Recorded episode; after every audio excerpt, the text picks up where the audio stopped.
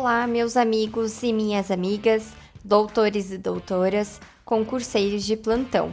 Sejam bem-vindos ao podcast Direito do Trabalho do Zero.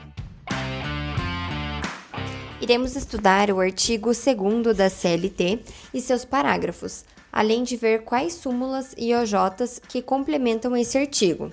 Antes de darmos continuidade, eu vou explicar o que é uma súmula e uma OJ. As súmulas são criadas a partir de um entendimento pacífico ou majoritário utilizado por um tribunal, seja ele regional, como por exemplo o TRT9, ou o Tribunal Superior, como o Tribunal Superior do Trabalho. Só ressaltando que cada tribunal regional possui a sua lista de súmulas. Já a orientação jurisprudencial, mais conhecida como OJ, é uma orientação dada pelo tribunal representando uma linha de pensamento quanto a aqueles temas específicos. Você encontrará no nosso podcast Processo do Trabalho do Zero todo o conteúdo necessário para um bom andamento processual. Vamos para a leitura do nosso artigo 2. Considera-se empregador a empresa individual ou coletiva que, assumindo os riscos da atividade econômica, admite, assalaria e dirige a prestação pessoal de serviço. Sendo assim, é nesse artigo que você encontra a definição de quem é considerado o empregador. Inclusive, você deve anotar de que as pessoas físicas também podem ser consideradas empregadoras, como por exemplo no caso das domésticas. Passando para os parágrafos, parágrafo 1 equiparam-se ao empregador para os efeitos exclusivos da relação de emprego os profissionais liberais, as instituições de beneficência, as associações recreativas ou outras instituições sem fins lucrativos, que admitem trabalhadores como empregados. Parágrafo 2. Sempre que uma ou mais empresas, tendo embora cada uma delas personalidade jurídica própria, estiverem sob a direção, controle ou administração de outra, ainda quando mesmo guardando cada uma sua autonomia, integrem grupo econômico. Serão responsáveis solidariamente pelas obrigações decorrentes da relação de emprego. Então, no parágrafo 1, você tem a descrição das áreas que são equiparadas ao empregador.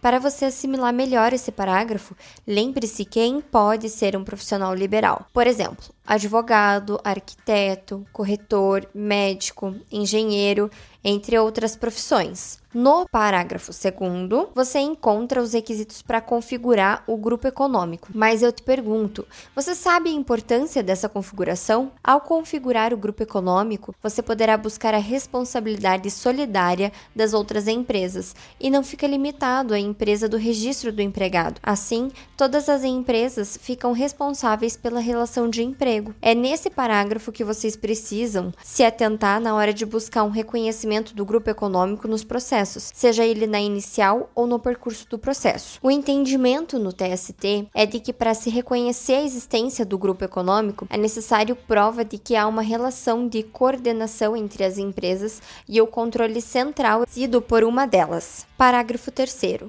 não caracteriza grupo econômico a mera identidade de sócios, sendo necessário, para a configuração do grupo, a demonstração do interesse integrado, a efetiva comunhão de interesses e a atuação conjunta das empresas dele integrantes. O parágrafo 3 deixa bem claro de que não é possível configurar um grupo econômico somente pelo fato das empresas possuírem o mesmo sócio é necessário a existência da conexão das atividades desenvolvidas entre elas. Agora, prepara a caneta que eu vou citar as súmulas e OJs vinculadas ao nosso artigo de hoje. Súmula do TST número 93, 129, 239, 331, J, SDI 1, 185, 191, 225, 261, 411, 30, 66, além da súmula do STJ número 554.